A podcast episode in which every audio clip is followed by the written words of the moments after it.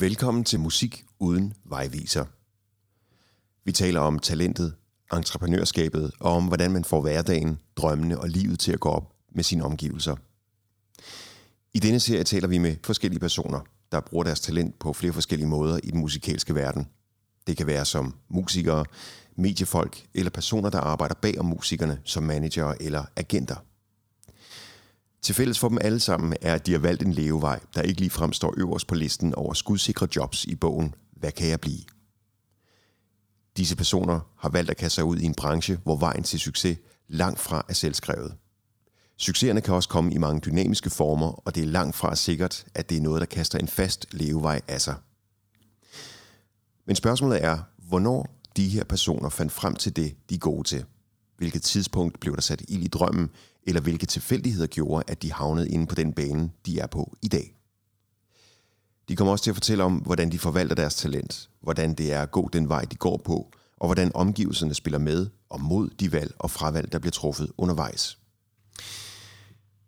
Jeg hedder Carsten Holm og kastede mig i sin tid uden uddannelse ud i en tilværelse i musikmedieverdenen, og har i det meste af 30 år produceret blandt andet radio på DR's P3 og P6 Beat. Og den person, jeg sidder over for nu, er Anna Brøndsted. Du er 44 år gammel, har arbejdet med musik mere eller mindre altid, og du skriver musiker på dit tv. Ja. Anna, hvad skulle du være dengang, da du blev stor?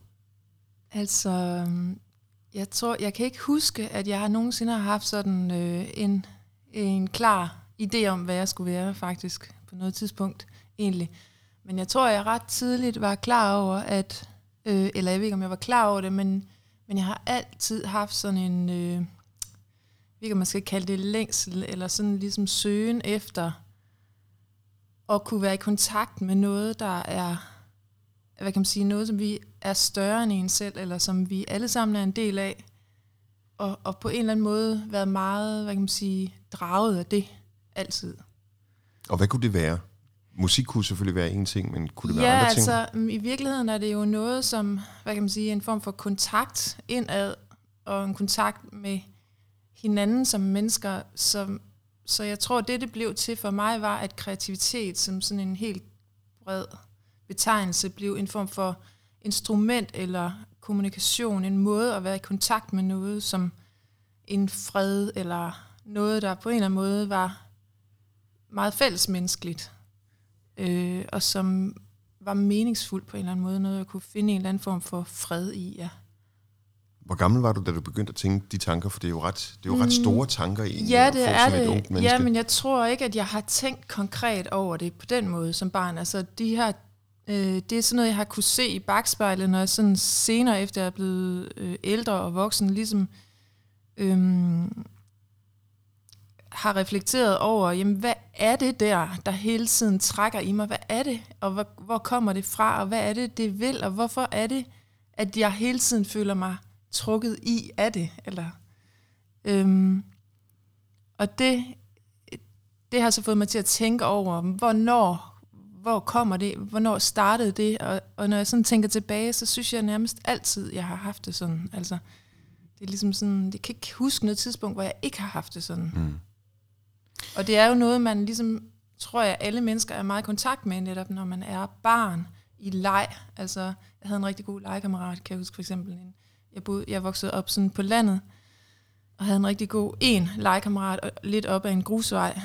Øh, og vi ja, legede jo. Altså når jeg sådan, dag og nat, eller altid, når jeg sådan tænker tilbage på det, den, det univers, så er det på en måde lidt det samme i musikkens verden. Det er lidt en dør ind til det samme sted, som ligesom er noget, der går bag om det rationelle, øh, eller ligger bag ved alt det, vores verden ellers, hvad kan man sige, den ydre verden ellers vægter meget i vores samfund. Altså øh, den måde, vi måler øh, succes og fiasko og...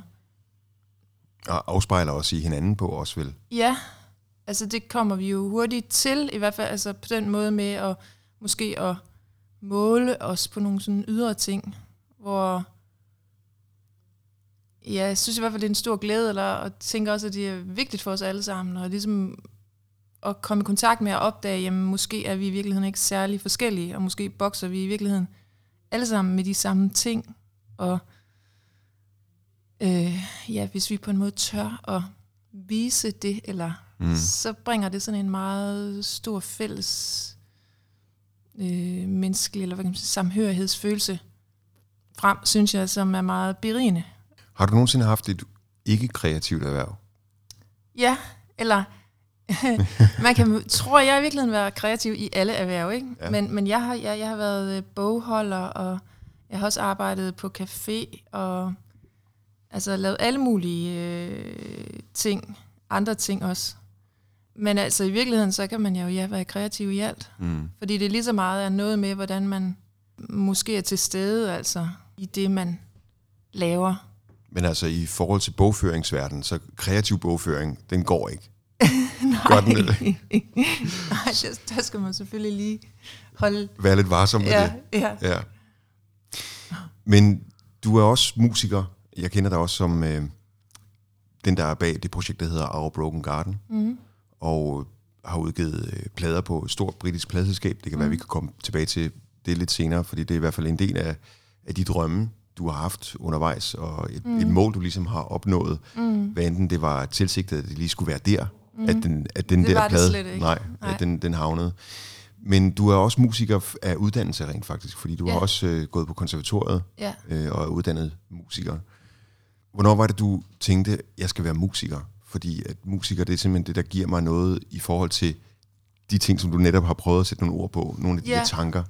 Altså jeg tænkte jo over det i gymnasiet, tror jeg. Der begynder man jo sådan, eller det gjorde jeg, begynder man mere sådan konkret at tænke, okay, hvad vil du være-agtigt? Og jeg tror, jeg på et tidspunkt, på et tidspunkt blev det ligesom klart for mig, at jeg ville hellere, altså det, som jeg har prøvet at beskrive, jeg ville hellere gøre det i praksis, end at læse om det.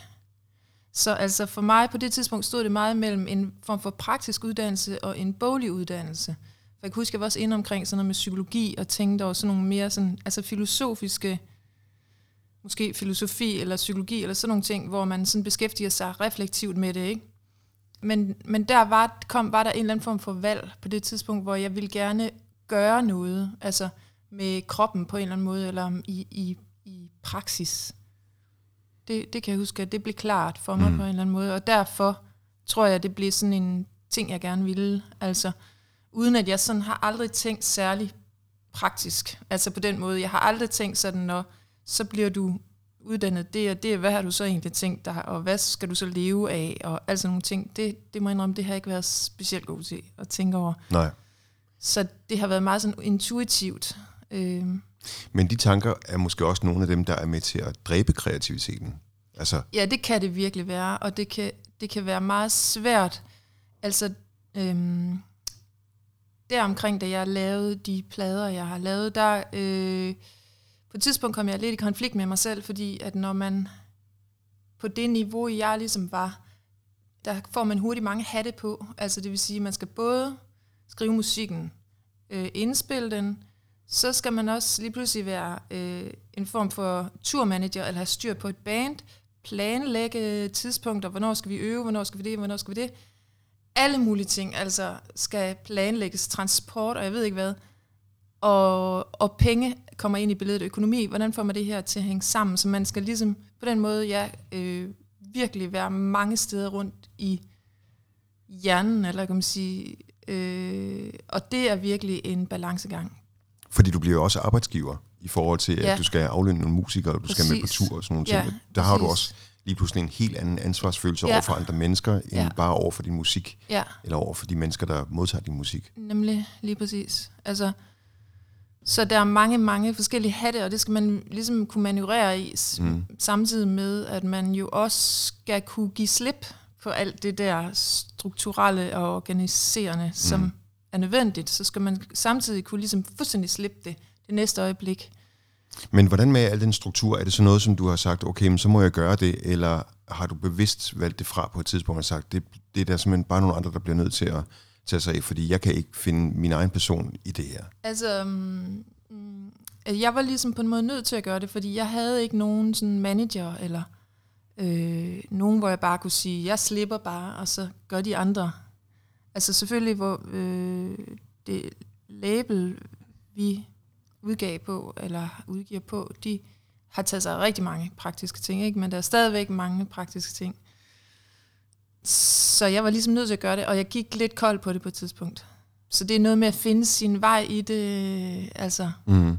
og kun måske tage, tage så meget, ikke skalere det op i et, øh, hvad hedder det, størrelsesforhold, man ikke kan overkomme, hvor man ikke kan overkomme at have de, altså skifte rundt i de ting, medmindre man har nogen til at hjælpe sig med de ting. Mm. Hvad sker der, når, når man går kold i sådan noget? Lader man det bare ligge? Holder du en pause? Ja, Så der har været en periode, hvor du ikke har, der har været en lang periode, hvor jeg, ja, hvor jeg ikke har skrevet noget selv. heller ikke har lyttet til det? Øh, jo, altså jeg har lyttet til, altså til andre kunstnere, ikke? Mm. Mm. Eller til musik, sådan.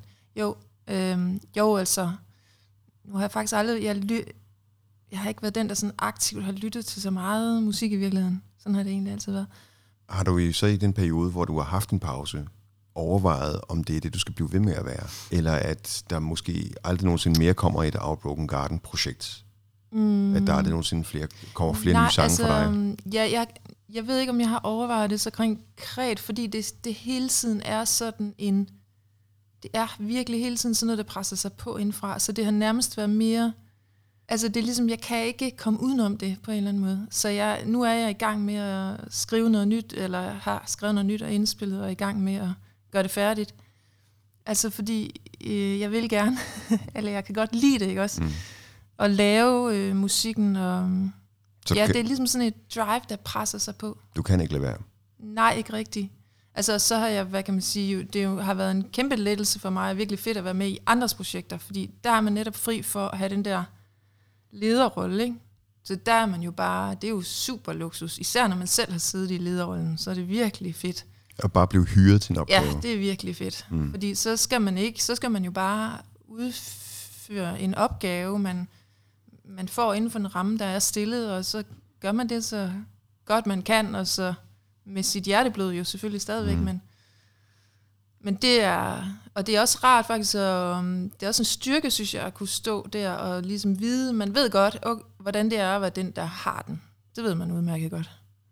Så derfor så kan man også øh, på en eller anden måde være en, en god ansat Ja, det i, synes jeg. i en andens firma, fordi Ja. man ved, den, hvordan den man anden ved, hvad det tænker. kræver. Ja, Ja. ja, det kan man faktisk. Mm. Er det noget, som man egentlig lærer på et musikkonservatorium? Sådan det der med at være en, da en, jeg gik der. en bandleder? Nej, slet ikke. Og jeg kan huske meget hurtigt, faktisk allerede mens jeg gik der, var det noget, jeg også sådan øh, tog nogle initiativer til at få det ind. Altså af, øh, hele, fordi det er jo nærmest et fag i sig selv. Altså og hvordan, det er jo forretningsdrivelse i virkeligheden, som er jo noget helt andet, ikke? Hvordan har du lært det så? Det har jeg bare lært selv. Gode råd for venner, familie? Ja, og så på et tidspunkt, så tog jeg en efteruddannelse i management, fordi den kom jo så til på konservatoriet som en, jeg tog sådan en master, som uh, man kunne tage. Men det var først efter, jeg var færdig. Mm. Det eksisterede ikke dengang. Så det er jo kommet ind som en linje, man faktisk kan tage. Men det er jo ikke noget, man kan jo ikke lave en, en uddannelse, som både er musiker og manager. Øh, nej, ikke på samme tid i hvert fald. Så det er tit jo, ja selvfølgelig managerne, der går på managerlinjen. Og, Mm. Men, men ja, jeg tænker helt klart, at det vil være en kæmpe fordel at have det som et fag, som man tager, når man går på konservatoriet. Altså, altså både som det ene og andet i virkeligheden, fordi der bliver noget, man skal forvalte, når man er færdig med at gå på konservatoriet, uanset om man vælger at spille musik, eller man vælger at, at gå ind i undervisning. Altså, så, fordi det er også tit en meget selvstændig tilværelse i virkeligheden, at være musikskolelærer for eksempel. Selvom man får et schema og sådan noget, så, så er det sjældent, man har fuld tid som musiklærer. Altså det er i hvert fald de færreste, jeg kender, der underviser, som gør det fuld tid. Mm. Da du gik på konservatoriet, den første del, som musikeren, Mm. hvor meget tid tænkte du, at det her, det skal du bare investere i din karriere? Og skulle du have en karriere i det hele taget? Det tænkte jeg virkelig ikke ret meget over. Det gjorde jeg ikke. Jeg var ikke sådan, jeg var ikke målrettet på den måde. Jeg var meget koncentreret om, altså om det, jeg så egentlig stadigvæk er koncentreret om, som er det der med, det er svært at udtrykke med ord, men ligesom at, der er en eller anden indre ting, der ligesom kalder, Mm. som, som jeg har brugt meget, i virkeligheden rigtig meget tid og energi på i mit liv, ligesom at komme i dybere kontakt med på en måde. En, mm. Et dybere lag af en selv, eller, altså, og så dermed jo også med det fælles menneskelige, eller det, som vi alle sammen dybest set er, eller hvordan man nu skal udtrykke det. Det, det lyder også som en, en kilde, der i hvert fald umiddelbart øh, er uudtømmelig. Ja. For, for nu i hvert fald. Altså ja. jeg mener, der, du har ikke, du har ikke, ja du har fundet kilden, men måske ikke rigtig helt mening med den, men du udforsker det stadigvæk. Ja, det vil jeg sige. Altså det er, stadig, det er jo sådan en lang rejse, og nogle gange er det et, altså hvad kan man sige, det kan jo være en dyb rigdom nogle gange, altså når det virkelig lykkes, for eksempel i musikken, øh, og man føler, at man er i kontakt med det, man spiller med, sådan virkelig, og i kontakt med publikum, og det hele sådan løfter sig, så er det jo en fantastisk følelse af kærlighed, der er i hele lokalet, eller i hele, altså man føler sig i kontakt med alt, og det er så meningsfuldt, ikke? Så på den måde er det en, en dyb rigdom, men det kan også være virkelig et åh, og, og, og have det der, hvad kan man sige, der hele tiden på en måde øh, presser sig på indvendigt, eller sådan, fordi man har, eller sådan kan jeg godt have det lidt, jeg, jeg føler ikke, jeg har et roligt øjeblik. altså sådan, altså, så det bliver også ret intenst på den måde, at man sådan, jeg, jeg kan sådan, ja, godt have sådan en kamp, en indre kamp med mig selv, hvor jeg sådan skal sige til mig, nu er det fandme okay, at jeg bare ser en HBO. Mm. Ser jeg ikke, fordi man, altså for ligesom at lukke lidt af for det der, der er hele tiden sådan ligesom de kæmpe store spørgsmål i livet, der hele tiden vil frem og have plads i en, eller sådan. Og som du skal finde svarene på, eller hvordan? Jamen, som jeg føler nok en eller anden form for forpligtelse som menneske, tror jeg, til ikke at bare lade det passere, eller sådan til ikke at bare, øh, hvad kan man sige, vende det blinde øje til, eller sådan ligesom der er en eller anden sådan alarmerende følelse af, hey, det er nu, man er her, og jeg synes, det er så svært helt præcis at beskrive, mm. men sådan ligesom sørge for virkelig at nå ind i den kontakt. Altså. Det virker også helt klart som om, at det er en kæmpe kreativ kraft, og det er, du også er et, et kæmpe kreativt menneske på den måde. Ja. Savner du nogle gange nogle øh, rammer, noget struktur omkring dig? Ja, det gør jeg. Og hvad, øh, hvad gør du for at opsøge dem? Øh, jamen, så er det jo noget, igen, det der med at have flere hatte på. Man må ligesom være god til at sætte nogle rammer selv. Og øh, jeg opsøger nogle andre mennesker, for eksempel. Så kan man sætte en ramme sammen. En form for struktur om et eller andet projekt, man vil lave. Et projekt er jo en ramme. Øh, nogen, man godt kan lide at lave noget sammen med, øh, så har man en ramme. Så skal man finde ud af jo, så bygger man jo så rammen, kan man sige, øh, sammen med dem. Og det kan være projekter, som ikke har noget med musik at gøre? Nej, det, det har så noget et eller andet med projek- musik at gøre på en eller anden led. Okay. Ikke? Stadigvæk? Ja. Som igen kalder på den her lidt ubeskrivelige ting, ja. som, som, som presser sig på hos Ja, som ligesom man fylder ind i den ramme, så mm. fylder man, øh, håber man på at fylde mening ind i den ramme, som ligesom rører noget i en selv, og, og så håber man jo på, at det også rører andre end en selv. Det er klart. Ja. Men lader du dig ikke inspirere af mennesker udefra, som øh, kommer med nogle andre foretegn, og som har nogle andre erhverv? Altså andre jobs, eller? Ja, eller andre måder at måske leve livet på? Jo, altså jeg har jo øh, både søskende og venner, som laver helt andre ting. Jeg ved ikke, om jeg vil sige, at jeg lader mig inspirere, fordi, altså, hvad tænker du på at inspirere af deres sådan, øh, virke, eller... Ja. Altså igen, så vil jeg sige, det har meget, altid meget i kontakten med andre mennesker, at jeg føler mig inspireret. Altså i samhørigheden med andre mennesker, den kan man jo føle med hvem som helst. Mm. Din familie, kan de forstå, hvad det er, du laver? Ja, det kan de godt.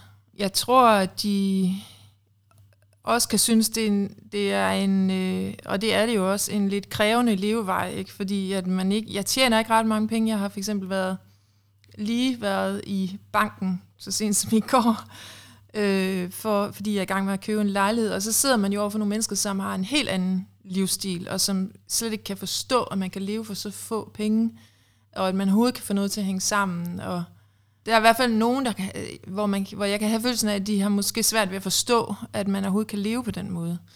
Og der, altså, men det er jo så også sådan en helt øh, hvad hedder det, situation, der er sat på spidsen, når man sidder i banken, fordi mm. at, der er der nogle helt bestemte parametre, der gælder ikke. Så. Men Men er det aldrig omvendt, hvor du netop sidder på den anden side af bordet og tænker, okay, den der bankrådgiver, som jeg sidder overfor nu, har jo Mm. netop forstået det. Altså har forstået at få sig en tilværelse. Jo, altså jeg tænker, at alle former for liv jo har en form for pris. Altså uanset hvad du vælger, så har det en pris. Og det har også en, en noget, man, man får noget, og man giver afkald på noget, ikke? Uanset hvad man vælger. Så altså det, det den trygge livsstil med, hvor jeg kan læne mig tilbage, og jeg ved, at pengene kommer ind på kontoen, og sådan har det ikke helt været for mig. Og så har jeg alligevel været heldig jo faktisk at have haft mulighed alligevel for at have en, et sted at bo. Og, Mm. Synes du så, at det er svært at forklare? Synes du, det er svært for omverdenen at forstå, at øh, det faktisk godt kan lade sig gøre at være musiker? Det kan godt være, at man ikke tjener 4 millioner om året, mm. men mindre kan i den grad også gøre det.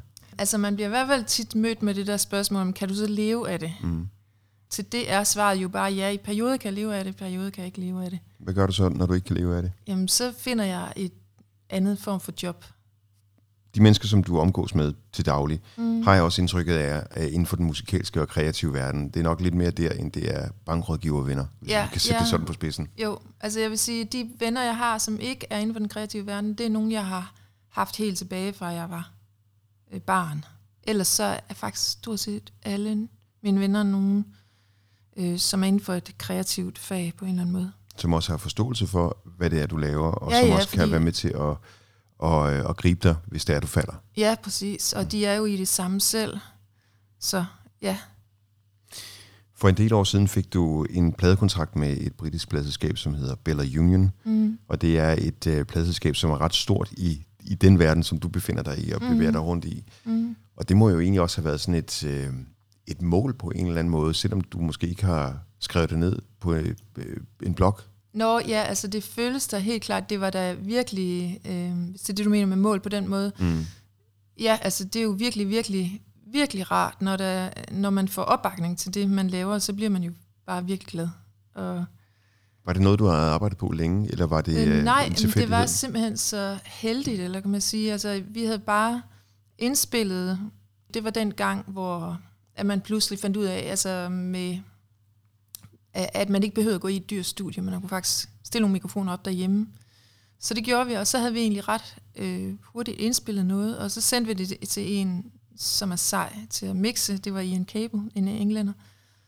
Og, og på det tidspunkt havde vi ikke nogen, jeg havde ikke, jeg anede ikke noget om øh, noget, hvem der skulle udgive eller noget som helst. Jeg tænkte bare, nu laver, laver vi det færdigt, og så ser vi, hvad der sker. Og så, det var så også i de gode gamle MySpace-dage. var det ikke det, det hed? Jo, Så der havde jeg lagt musikken op, og så havde jeg bare kontaktet øh, Simon, som øh, har Bella Union, som Mm. er den gamle bassist fra Cocteau Twins. Og jeg tænkte dengang, at ham hører jeg jo nok aldrig fra. Eller jeg tænkte, om det kan der ikke ske noget ved. Nu prøver jeg bare at sende nogle pile afsted. Og så skrev han tilbage, at de gerne ville udgive det. det lyder utrolig nemt. Jamen, det var utrolig nemt jo, og, og heldigt, altså. Siger vi, at det er utrolig nemt, eller heldigt. Du har også brugt ordet heldigt flere gange, fordi mm. Det virker også som om, at du sidder her som en ydmyg person i forhold til at være den udøvende og den kreative kraft, mm. Musikeren. Anser du dig selv som en person, som er lidt mere ydmyg i forhold til andre mennesker i det her samfund, når, når du går rundt på gaden, er, kører i bussen, er i toget, handler? Nej, altså jeg vil ikke sige, at jeg føler mig ikke mere ydmyg end alle mulige andre mennesker egentlig.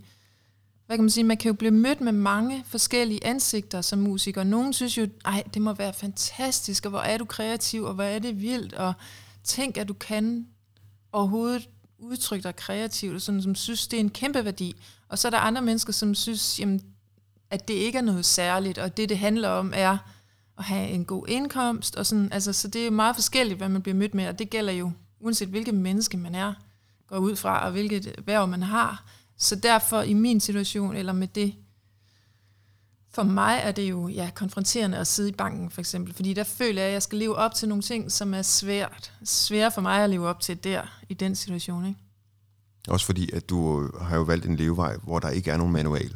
Der, Ja. er, der er ikke et... Øh, Nej, Altså, der er jo, du har jo fået et, et uddannelsesdiplom, kan man sige, da du Ja. var færdig på, på øh, konservatoriet som musiker, og så senere også i forhold til den her forlængelse som manager. Mm. Så der er papir på nogle ting. mm, Men alligevel er der jo ikke rigtig papir på, Nej, noget. Der er det- ikke nogen manual. Der, der er ikke rigtig nogen, der ved, hvornår der kommer en ny Our Broken Garden-plade, for Nej, eksempel. præcis. Og Eller der, er- om Bella Union har lyst til at udgive den. Eller ja, der, kan, der er mange faktorer der, som man ikke rigtig... Øh, kan sige på forhånd, og ja, det er, det er rigtigt. mm, Man føler sig jo, altså når, hvis man har lavet noget, kommet med sit bud på noget, og man har selvfølgelig gjort sig umage og gjort det så godt man kan, når der så er nogen, som man tænker, wow, dem gider jeg godt arbejde sammen med, det er virkelig fedt, at de er med på det, så føler man sig jo heldig, eller det gjorde jeg i hvert fald. jeg har også været heldig og har haft fornøjelsen af at snakke med dig nu i en halv times tid. Tak for det. Selv tak. Denne spotcast var produceret af kompaniet Holm i samarbejde med Magasin, Rosa og Spot.